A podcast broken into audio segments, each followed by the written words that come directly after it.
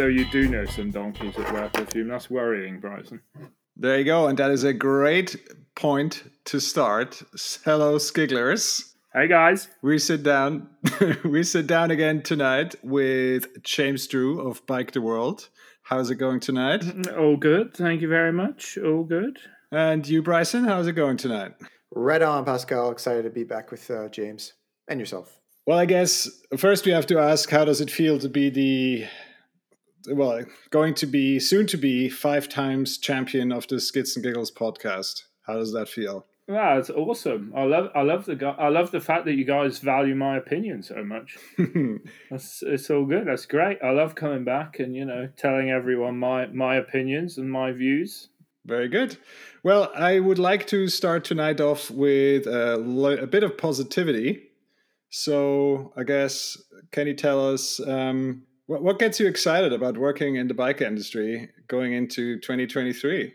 Going into 2023, well, I've started a uh, few new projects. Um, we're going to open a test center with Pyga here locally.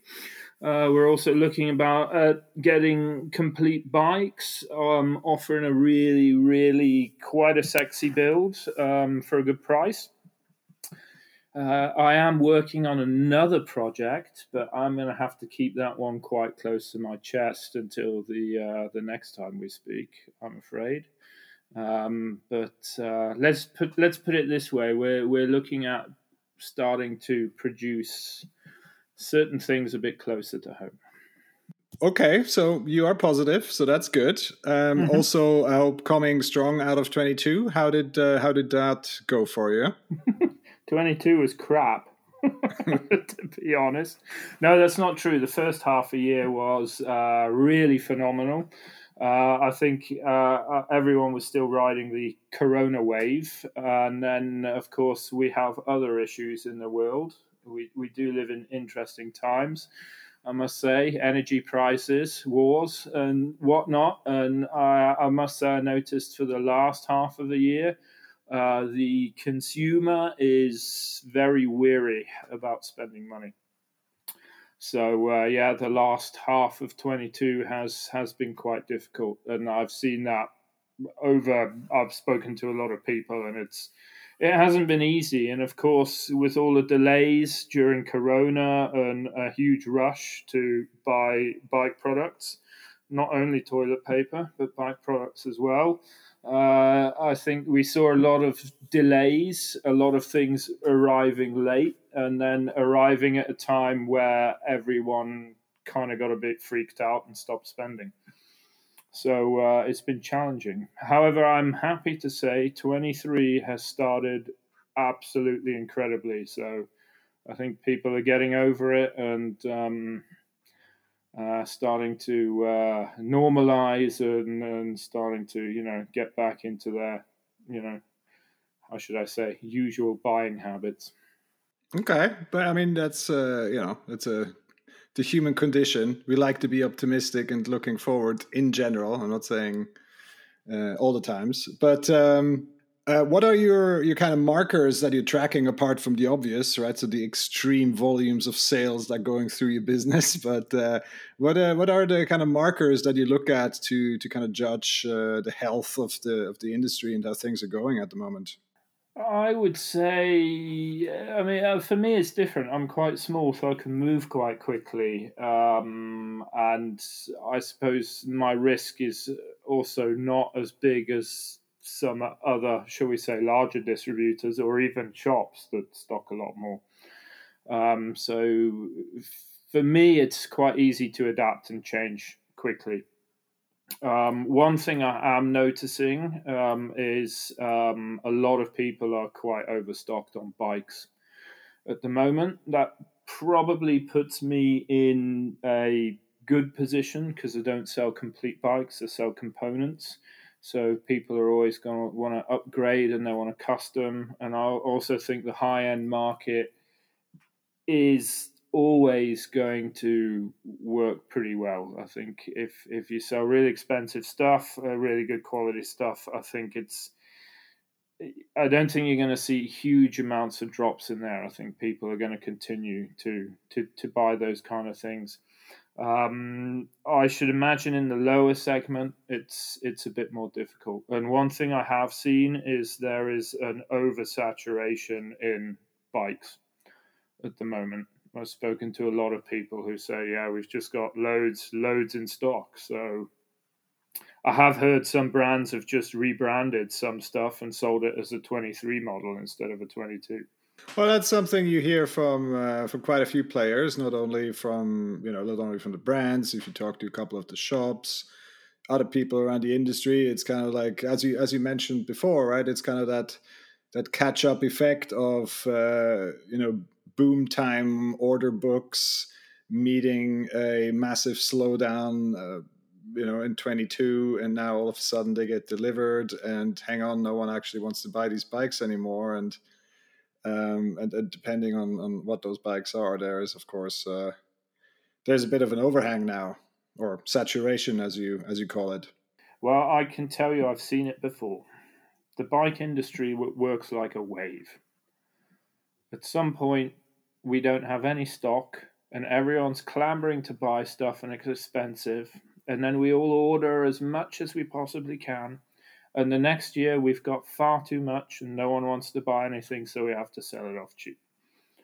So uh, this is, I don't think Corona helped, but this is a trend I have seen quite often before. And I've been in the industry for a while. But, uh, well, from that, there is obviously many, many ways we can branch out. Of course, we also reached out to uh, our listeners. And I think one of the the key themes, if I summarize it pretty simply, is are prices ever going to come down again? And uh, and you just said, well, it's going in waves, and people order too much, and then there's too many, and so in, in principle, simple economics, prices should come down eventually. However, dot dot dot, and that's your cue. Regarding that question, uh, prices of what exactly? Is what I would like to know. If we're talking complete bikes, um, I think yeah, prices. Well, prices haven't gone up. I think spec has just got worse. So the same bike just doesn't have the same spec on it as it should do. So I should think at some point spec will catch up. For example, um, I know now that lead times at SRAM are back to 90 days again, uh, not two years or or whatever it was before. So I think we'll see. I don't think we'll see prices change. I think we'll just see complete bikes with with the spec they used to have, for example. Which yeah, ultimately the prices will come down. If we talk about price, uh, due to saturation at the moment, I think a lot of people are going to find there's a lot of cheap bikes out there um, this this spring. So if you want a new bike, um, I mean, yeah, I guess now's now's the time the time to buy one. Um, I I do think at the moment it's more extreme. I mean, I spoke about the waves before, um, and yeah, we've had that, but at the moment it's very extreme, and I think everyone in the industry needs to maybe take a step back and learn something from that. Um, and I, I, do also think it has a lot to do with production because if you, for example, you produce in the Far East, um, you have to order all your stuff. You get one one opportunity a year, and, and then you have all your stock. So, for example, bringing bringing production home um, is would be a way to to tackle that. So instead of producing everything all at once, we could just keep producing stuff um, and just make the um, how should I say deliverability just just better. Maybe we have to wait two weeks, but you know if something goes out of stock, we don't need to wait a year for it to come back in stock. So I mean, we do well. The bicycle bicycle industry as a whole is is maybe not only high end, but I think what we're involved in is high end, and I think that's something that really needs to, um, yeah, we need to take a step back and look and say how how can we just improve so so we have so it runs smoothly, so we can always produce, we can always deliver, and and we can have have our customers happy.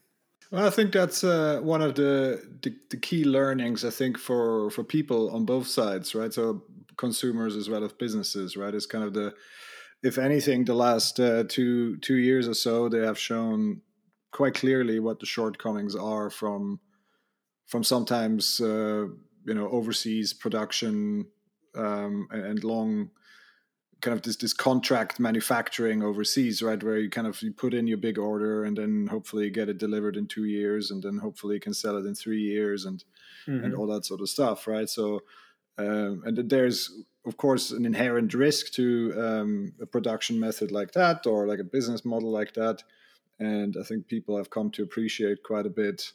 Um, yeah, more local, more just in time kind of production and supporting local businesses and um, and, and all that sort of stuff.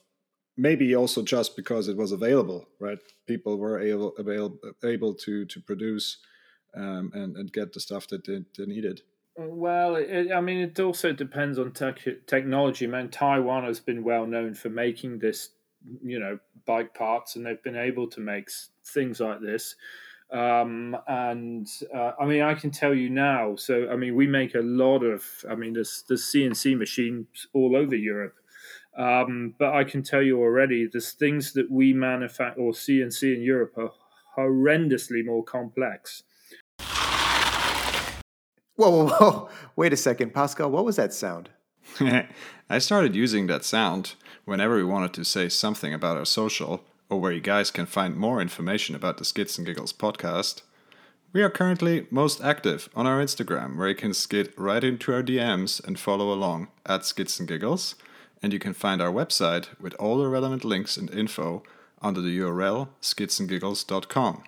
Also, if you guys like what we're doing and want to know what's up, just give us a follow on Spotify, hit subscribe on Apple Podcasts, or wherever else you listen to great podcasts.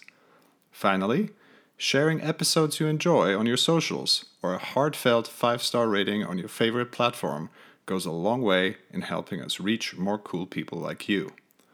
Right on, with all of that out of the way, let's get back to the show.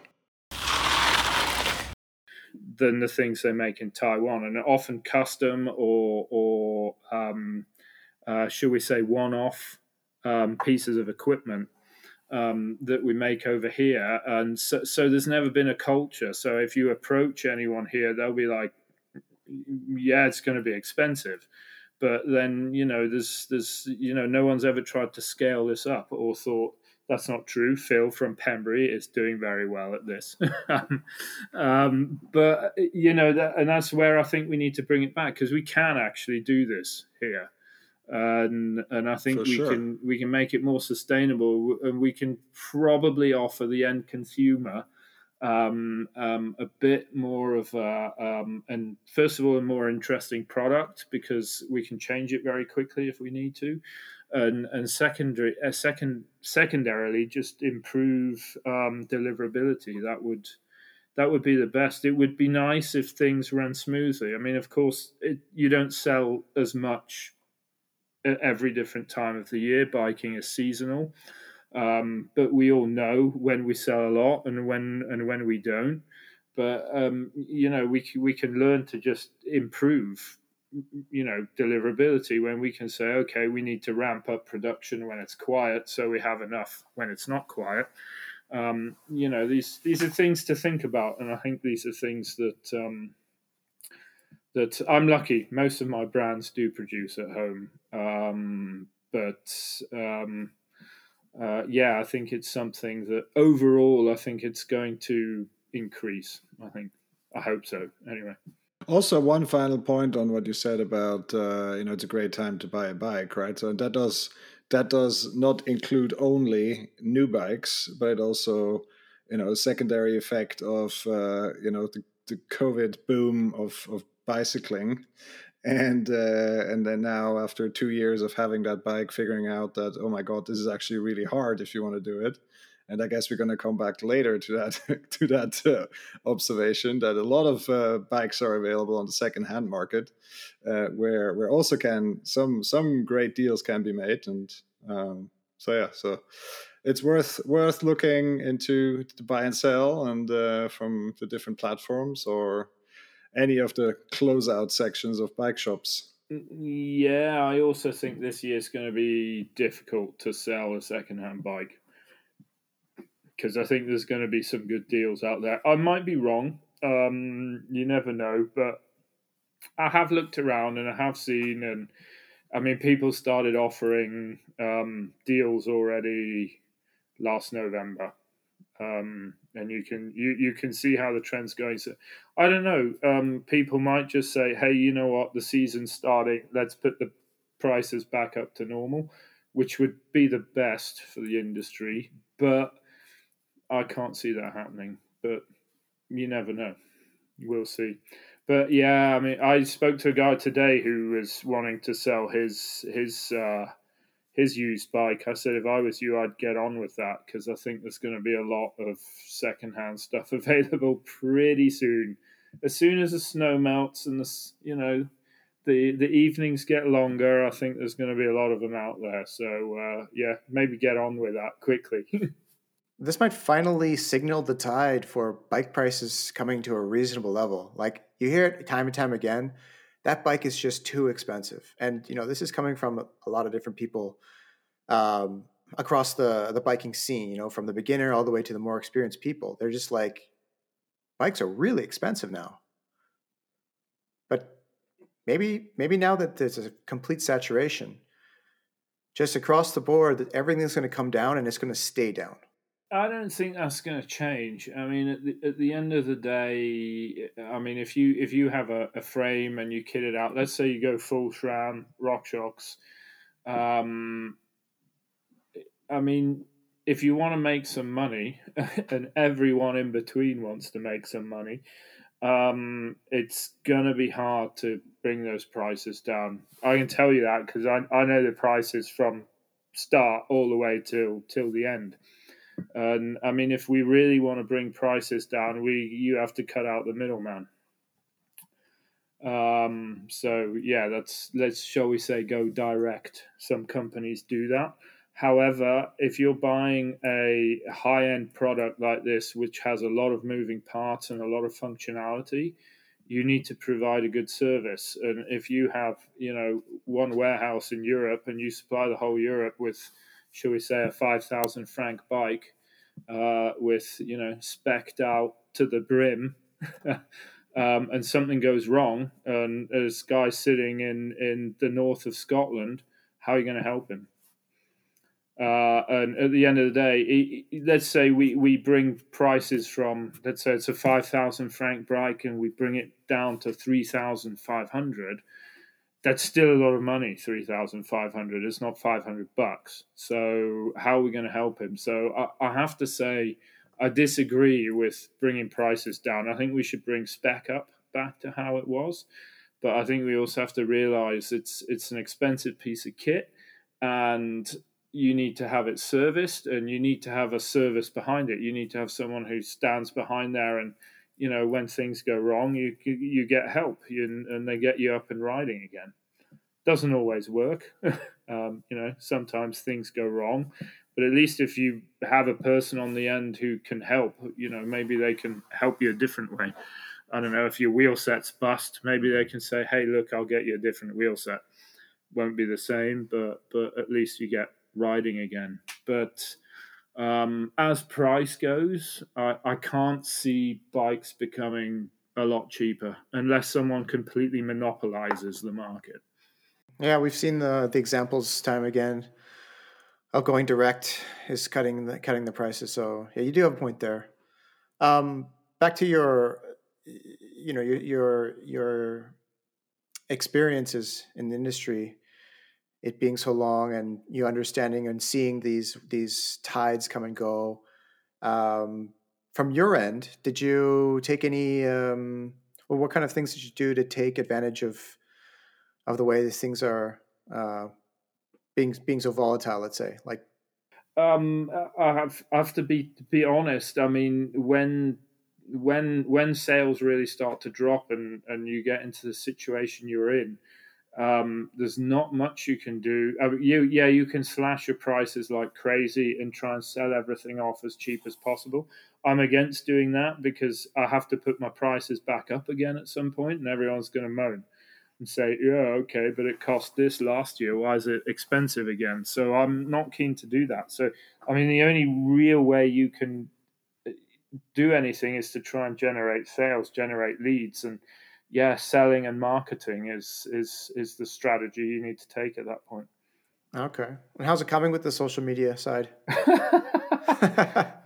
as as it's just me working here, it's difficult. I I struggle to find the time. if anyone oh. out there wants to help me, uh, I'll give you some handlebars and stuff. Uh, just get in touch. Yeah, one of the um, I think one of the the key, the key, takeaways I got from last year was that uh, being being present on the on the media is a real a real driving factor, mm-hmm. or was a real driving factor for you guys. Yeah, yeah, yeah, yeah. It is. Uh, um, marketing is extremely important. I mean, we had one question uh, here, which I thought was a fantastic question. Uh, let me just find it. Uh, here we go. Why why is there so much marketing bullshit?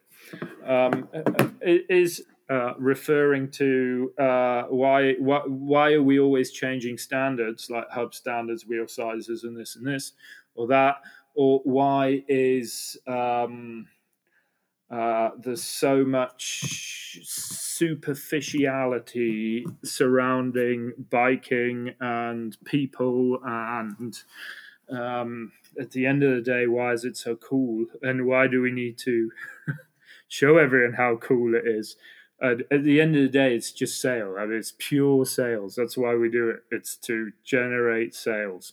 And yeah, it is superficial and um, it may be annoying to some, but at the end of the day, this is a business. We have to sell.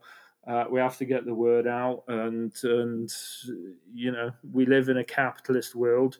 I can't just sit here with a room full of handlebars and hope someone notices me when they walk past you know, so that is why we uh, why we do marketing. All right. Can I, I want to add two points to that, um, just uh, as a to to to to to get that out. One is obviously people love being lied to. That's why marketing works, mm-hmm. and uh, they want to hear the story and they want to, you know, be promised whatever i buy this beautiful golden handlebar and i'll ride off into the sunset to my happiness mm-hmm. you can see this golden handlebar in the background it's beautiful you can buy it on james's website biketheworld.ch but the other thing and that ties back to sustainability right so i think generally and that is not only the bike industry it's a general observation that we need to find a better balance between what you mentioned as service and and and price, right? So kind of the the model the model that some of the direct to consumer brands are pursuing is obviously a, a volume game, and at some point, if there is an issue, it's cheaper to just destroy the bike mm-hmm. and send you a new one than to actually entertain service hubs that then fix your bike and you're back on your way and happily riding for another year or another two years, another three years, another five years, right? So on the one hand, so somehow we need to find a balance between, um, you know, selling new product and having actual improvements and, you know, doing the marketing. But on the other hand, you also, if you if you're serious about the sustainability, because at the end of the day, you know, selling new product is not sustainable. It's no. just because a new tree is being planted for every product that's sold you're still buying a new product, and the product you have is the sustainable one. You're right? still so, making stuff, right? from so, resources that are limited. Exactly. Yes. so somewhere there needs to be a balance, right? So that's that's the two points I wanted to make to this. That's. Well, the first point is quite interesting. Uh, you know, service of if we speak about service of, I mean, to be honest, the infrastructure is there. There's bike shops everywhere in the damn world and and I, I, I always say this, and I like to work with bike shops, and uh, I mean I also do sell online like everyone else now, and we have the customer that only sells or buys stuff online and never goes to a bike shop. Um, and uh, but I, I, I always keep saying go into a bike shop you meet people you find riding buddies um, bike shops offer um, mechanical courses now you know um, um there's there's a lot you get from actually going to a bike shop and being part of that community there's a huge amount and and and if that goes away then the the whole industry will go away um, so um, I always say to people, you know, if you can just go to a bike shop. I mean, don't buy a whole bike online and walk in and say, "Hey, can you build it for me?" I mean, they will. It'll cost money. There's um, a price um, for it. yeah, um, but but I mean, you might always find, and it's not necessarily going to be cheaper online either. It's just more convenient to sit on your sofa and order stuff. Um, but at at some point, you know, uh, having being part of a community or, or being in that community and having fun and and riding with people and and and that's going to help push you further as a rider. Um, you're gonna hey, you're gonna have way more fun and and it's it's just going to be for better for you in in the long run.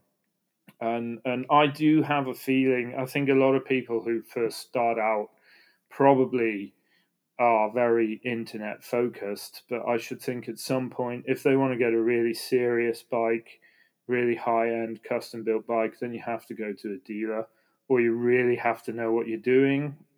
Say you're a mechanic, which means you work for a dealer at one point, so that's answers that question already. Um, but I, I, I think at some point people, if they, let's say they get their first bike, it's an internet brand, they ride it, they start to meet people. I pretty sure their second bike isn't necessarily going to just be bought online. I think at some point they're going to end up at a dealer and they're going to get into that community and and uh, I think that has to thrive, especially at the moment. Oh, absolutely. I think uh, the the challenge uh, for the next uh, you know three to five years and the opportunity is, of course, for bike shop in particular to to marry up those two worlds, right? Of uh, providing the service and and somehow living online, whichever way that means. And I think that's also yeah, it's an exciting, well, we, we an exciting to, topic. We have to live online. I mean, I'm, uh, we're going to do it with Pyga now. So, well, this is my plan um, is um, if you want a complete bike, then you order it from a dealer. You head to the dealer, you get it custom built. Even if we have build kits available, I want it to go through a dealer. And there's always going to be someone who just wants a frame and build it themselves, and fine, then just buy a frame and build it yourself. There's always going to be those who aren't going to want to go to a bike shop, and that's fine. We have to cater for them as well. But my goal is to really get people into the shops and and you know really get that that experience that isn't just owning a cool bike it's the whole community it's the you know the high fives and and the beer afterwards and and the lifestyle should we say I guess you know to to spin it back to something a little bit more positive. Um, what kind of uh, what kind of trends do you see from from riders in particular going uh, going into this year? Oh, so kind of changes what's kind of hot, what's not so. They're all going to get younger and much better than me. Yeah, well, that was a that was a steady process already. The the the process of decay and being out of shape has uh, long started. What makes you think I'm out of shape? sure. I'm actually actually I'm not in bad shape. Oh, there you go. I'm keeping myself, or other people keep me fit. Actually, I have obligations which personal trainer. yeah, you could say that. Um, um, do you know what I see happening? Um, I, I, see it now in snowboarding. Snowboarding's changed quite a lot. You know, it was all about the big airs and and and you know the amount of rotations and flips or whatever and and now they i mean they do crazy stuff i mean like centimeters from the ground and, and i've seen this i think the last year or two that's really sort of starting to happen it's fantastic you know and i can imagine seeing more of that kind of stuff in mountain biking as well actually just this neat fun kind of down to earth, literally down to earth kind of kind of riding, and it'd be, it'd be fantastic because it just it just looks amazing. You know, we don't always have to. Um, um, you know, fly as far as humanly possible. We can we can look good, you know, being closer to the ground. Big fat skid. Mm. I just, you know, I knew it all along. there you go. Couldn't agree more. There's pump tracks pump, uh, popping out everywhere. That gives you the skills to build all that, and then basically you can use those skills to basically. It's like jibbing, right? You know. Yeah. Well, yeah. That's exactly what it's called, jibbing. Yeah. Small, like micro moves, basically off of every little bump. You know, just doing a little wheel flick or pedal rotation. You know, you can learn all that in a skate park or a pump track. It's yeah. I'd also it's going to come. I'd also like, to see more hardtails. tracks these days. We need more hardtail. We need more people riding hardtails, not just us. You're three. right. Start the renaissance. yeah, back on the sustainable producers uh, topic. So, um, how have you? Uh, what kind of like uh, trends or uh, response have you got from from the people you deal with? Do they like that you carry and promote sustainable producers? Uh, yes. Um, I mean, maybe if maybe if we can just talk about, shall we say, one issue last year has, I mean, with a lot of people, it's just been cash flow. So, I mean, if you have too much stock, you have less cash flow, and um, that hasn't made things like this easier. So, of course, people, I mean, people are frantic and trying to get hold of what they can. So, I would say for the last half of 22, that kind of philosophy has probably not been everyone's main priority.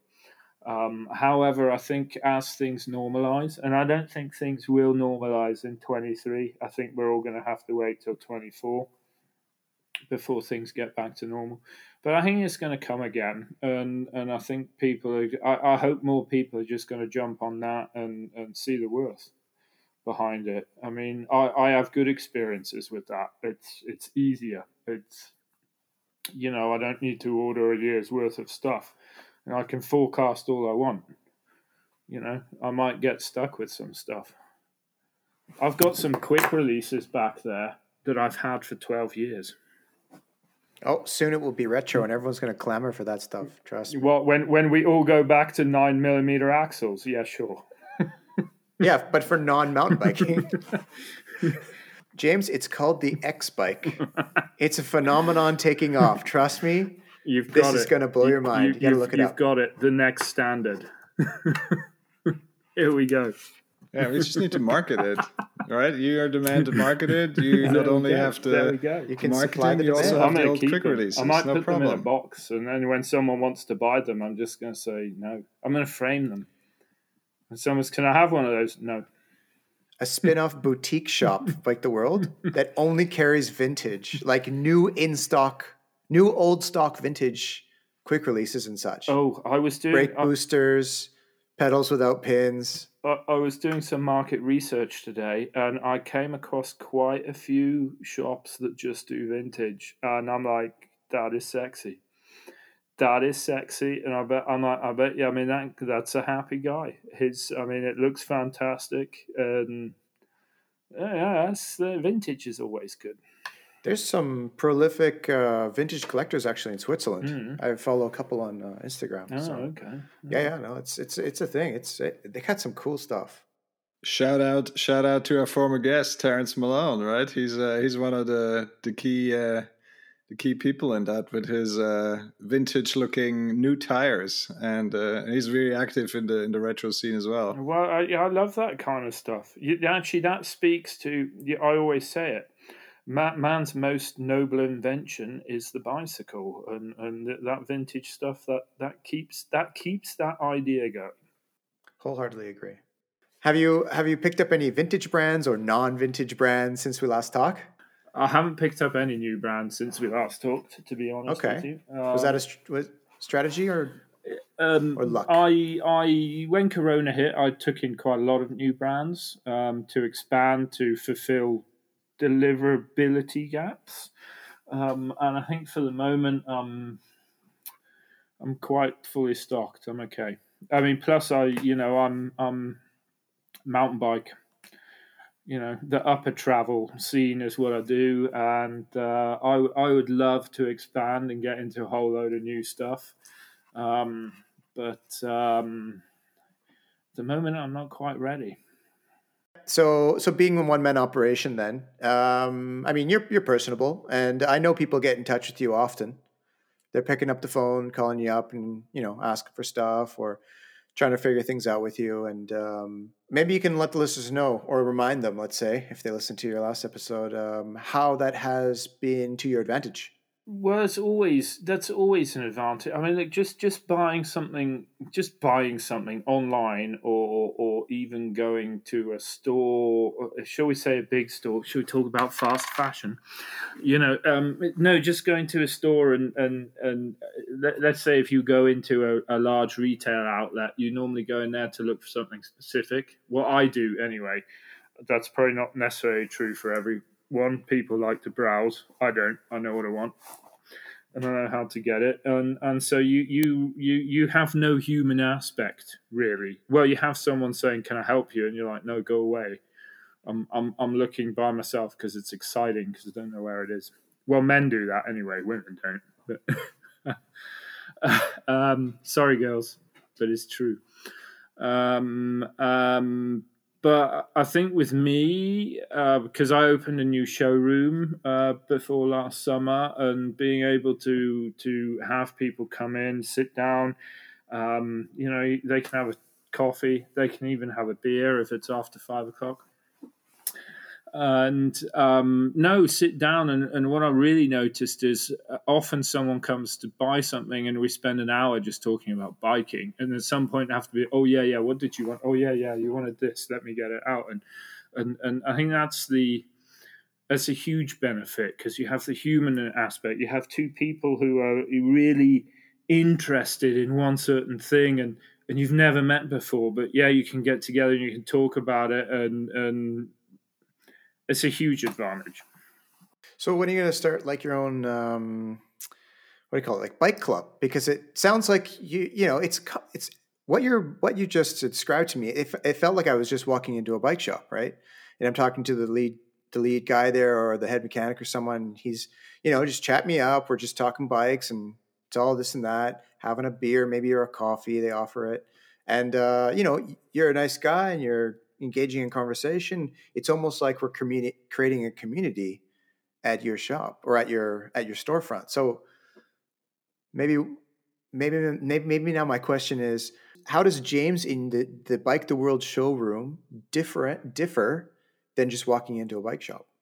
Um, I have a really comfy sofa. now, how does it differ? Look, people get in touch with me because they normally want to buy something quite expensive and they get a one-on-one consultation. Uh, I'm I'm not open to the public. AKA asking for a discount. you should come and ask for a discount sometimes, Pascal. See what happens. You'll get a beer instead. I'll just give you as many beers as it takes for you to, to forget about the discount. no, look with me. Look, I have a showroom. Um, I, I have a partner shop with a dealer just down the road, actually, as well. Um, but um, I, I, mean, I, I mean, ninety-five percent of my business is bike shops, not end consumers. But I have people who find me online, get in touch, and they want to come by and have a chat and have a look what I have and and and you know maybe learn a bit more about me or what I do or what I know about the industry. Is is why you guys want to talk to me all the time as well I guess. Um, and and but it's not a lot. It's a showroom. You have to make an appointment if you want to come by and and then we'll have a chat.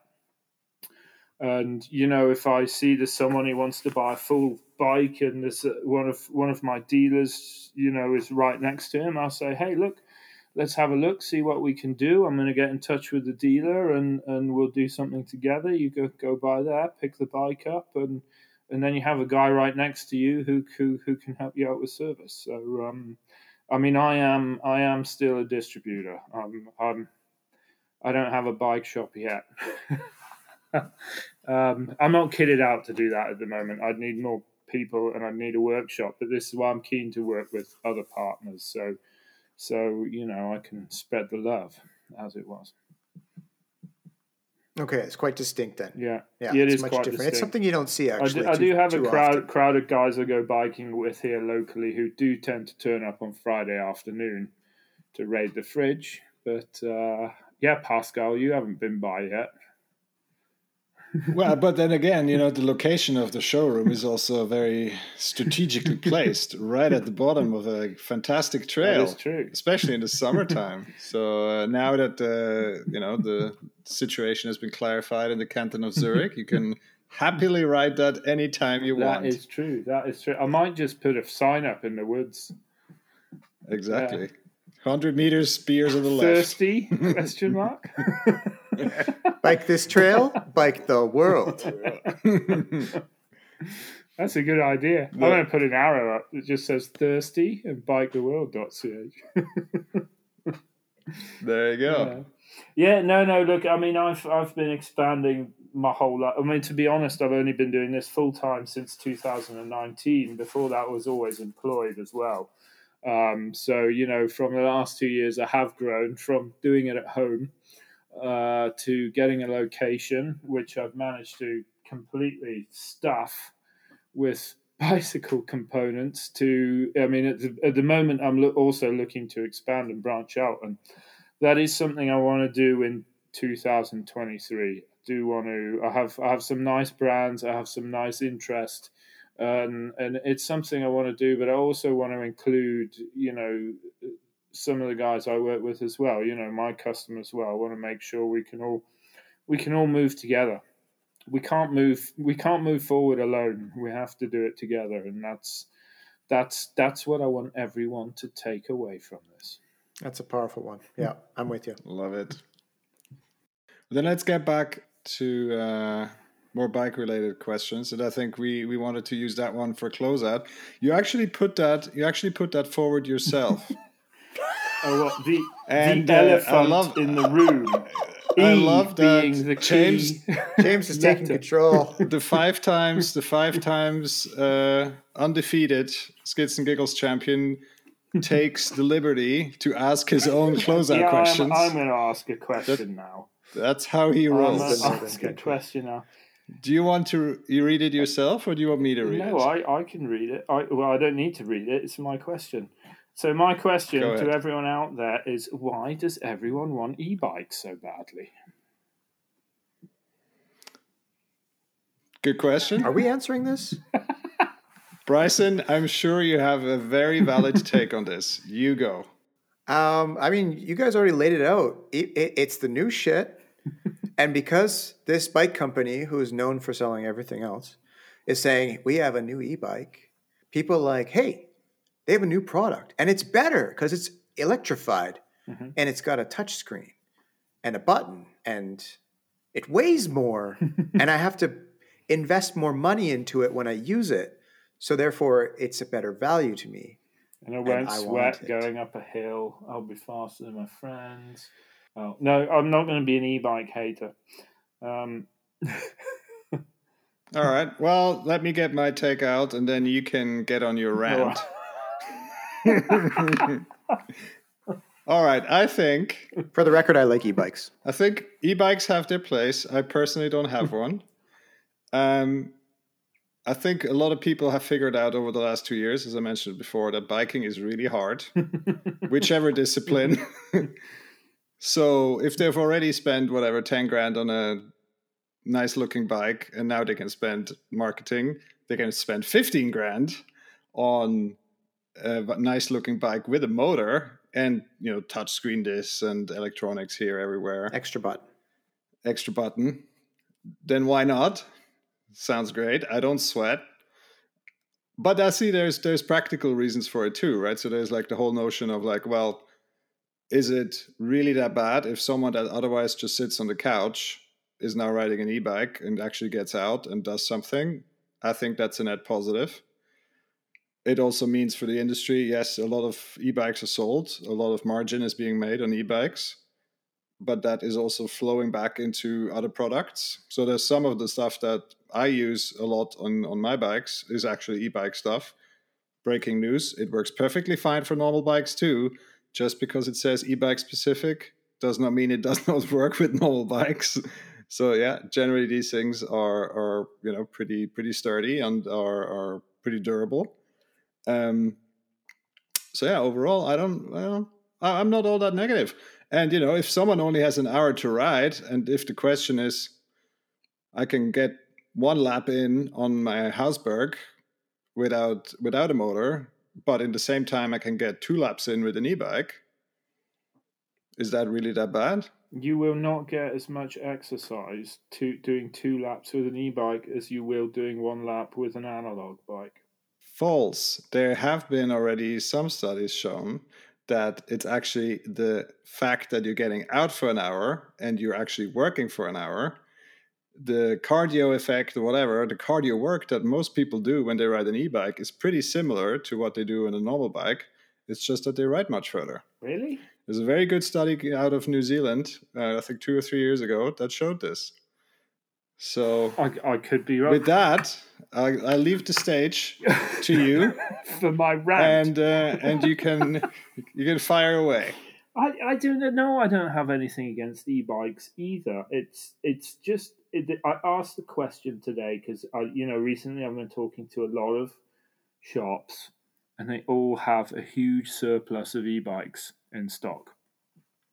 Which you know my my question came okay, look, Corona were the golden years, and I think a lot of people have to realize there was a boom, and after the boom, it's not going to continue like that. It's going to go back down to normal, and I might be completely wrong, but I think there was an e-bike boom specifically because there was a lot of people getting into biking for the first time and I saw it with a buddy of mine. Um, you know, he tried one of my hardtails and he loved it. And then a friend of his, like, oh, I'm selling my e-bike. Try this. And he used to bike a lot when he was younger, but hadn't done for years and years. He got on the e-bike and was sold. You know, I had no chance, and I'm like, yeah, okay. That, I'm like, that's interesting, and yeah, no, he. It, it, I tend to disagree. Uh, for me to go up the hill once, I think to get the same with the e-bike, I'd have to do it about five times to get the same amount of exercise. Uh, but it's different. It's a lot slower. Going up on your own is a lot more intense. But anyway, that to the side. Um, I noticed there was just no convincing it, and I'm like, is this because he doesn't know you know, has he not experienced what it is, you know, to ride something else? Uh, he's just had the option between, okay, maybe a hardtail wasn't the best thing to throw him on to start with. Um, Why not? well, I think you need to be, you know, specific person to really be into that masochist, pretty much. But, but um, um, and I, I don't know. It's hard for me to say. Is I mean, I, I've ridden a few of them. I have never had as much fun on the down with an e-bike as I ever did with, you know, my slackline, my good old trusty, no motor, just aluminium, 160 mil travel, about you know 15 16 kilos. It's I, have I've I've never managed to to have the same experience on an e-bike. They're just too heavy. Of course people are making them a lot lighter these days uh, which you know uh, might change. But you know uh, uh, maybe maybe I also have a fear. Are we going to end up all having motors on our bikes? Well, I mean, I guess it, it remains to be seen.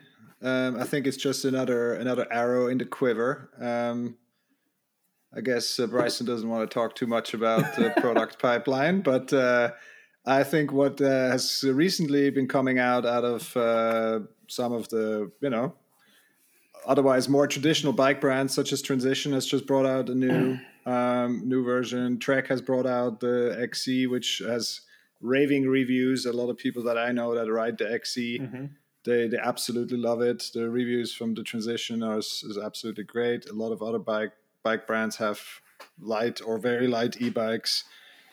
Um, so yeah, I mean, I guess things are things are moving moving in a certain way, and I guess people are just going to decide um, eventually if they want to ride an e-bike or or not. And then you know, there's as same as there are different shades of mountain bike, right? You know, you can call a mountain bike a mountain bike if it's a cross country bike with 100 millimeters of travel and it's a hardtail and it's made for cross country racing, and you can call a downhill bike a mountain bike. But are they the same bike? Not really. So I think e-bikes eventually are just going to become a different shade of mountain bike. So That's okay. That's okay. Or- I mean, I mean, I mean, or as others called it, a shitty motorbike. I mean, I'm going to put another question to you two: Is having an e-bike not cheating? Having an e-bike is actually a different sport. It's e-cycling. It's not cycling. It's it's really just it should be just thought of as differently. Yes, you can have all-terrain mountain type e-bikes that can be ridden on the same trails. That's totally fine. But it's it's you're really doing a different thing. Mhm. There's a whole different aspect of riding an e-bike, you know. You're thinking about your motor, you're thinking about the torque, you're thinking about i mean you're trying not to do you're, you're trying to experience the just the joy of cycling. However there is a technical aspect happening and i think okay for some people they're just glad that they don't have to put in so much effort and that's great. But you know what? Sometimes they still have to push the button that gives them eco mode sport mode and turbo assist and all these things.